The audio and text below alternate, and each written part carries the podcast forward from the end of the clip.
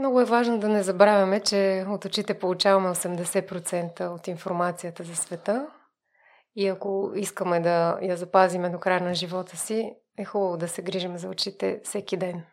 Това да е нещо, което да мислим всеки ден, да знаем, че им трябва почивка, тъй като сега в съвремието използваме все повече очите си, все повече ги товарим и трябва да осигуряваме и равностойно на това време за почивка. Това е което искам да най-вече да запомнят всички, защото очите не са неограничен ресурс. Трябва да, да, да мислим за това, че ако не им осигуряваме почивка, можем да загубим част от информацията, понякога и цялата.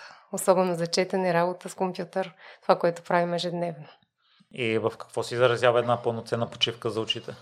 Ами, хубаво е на всеки час да си правим поне по някакви 10-15 минути почивка. Има някакви препоръки, които напоследък излизат от а, различни проучвания, поне 2 часа на ден време прекарано навън, гледайки далечни обекти, което всеки може да разпредели както му е удобно и както прецени за възможно, но е хубаво това нещо да се спазва всеки ден, за да може очите да гледат не само наблизо, но и далече. Тъй като еволюционно от гледане на далече сме преминали от гледане само наблизо и започваме да губим остротата на зрението за далече.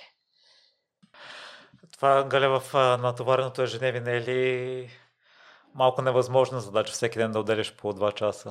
Сигурно е така, но при добро желание и при концентриране върху това да осигуряваш някакво време за почивка, особено когато времето е хубаво, смятам, че всеки може да го направи или да се опитва, ако не всеки ден, поне все по-често да го прави.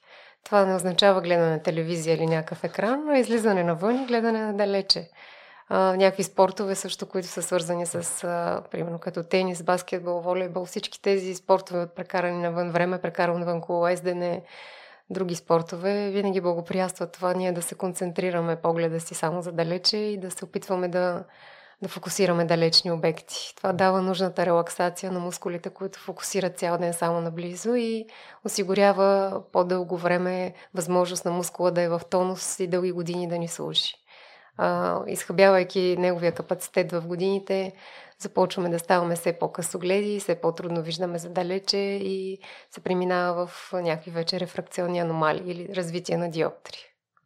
Другото, което слушах от твоите интервюта е, че дори да си затвориме очите за няколко минути. Също е вариант, да. Също е вариант. Така отпускаме мускула, той не е фокусиран в някакъв обект и възможно да той да бъде релаксиран и като всеки мускул в човешкото тяло и мускула, който фокусира за близо или акомодира, това е свойството за фокус на близо, има нужда от почивка, има нужда от релаксация.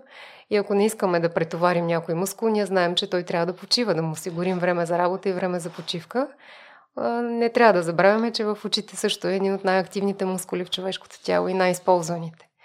Така че това е цилиарния мускул, той фокусира наблизо, прави акомодацията, а, с него използваме така наречения зум и трябва да се опитваме да му даваме възможност да почива.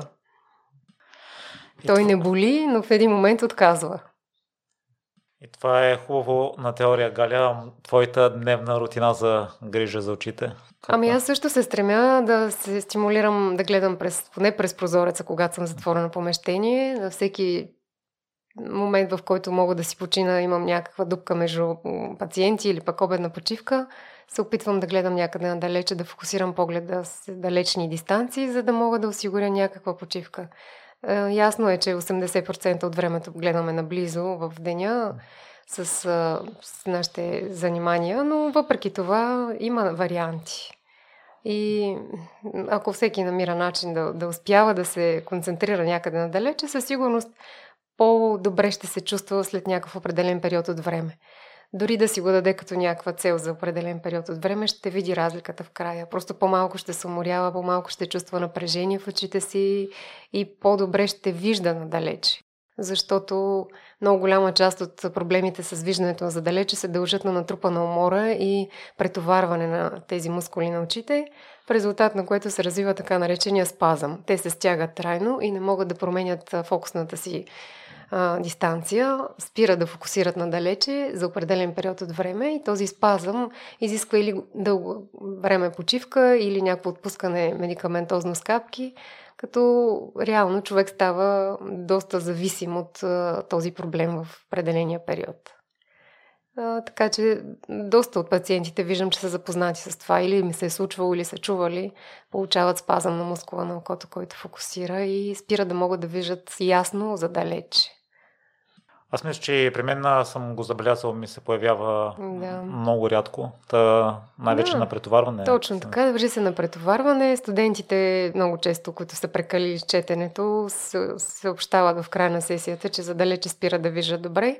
И им трябва някакъв период от време на почивка след това, в който да спрат да използват мускула за близо, за да може той да се отпусне. Така че необходимо е да се осигурява почивка. Това е много важно.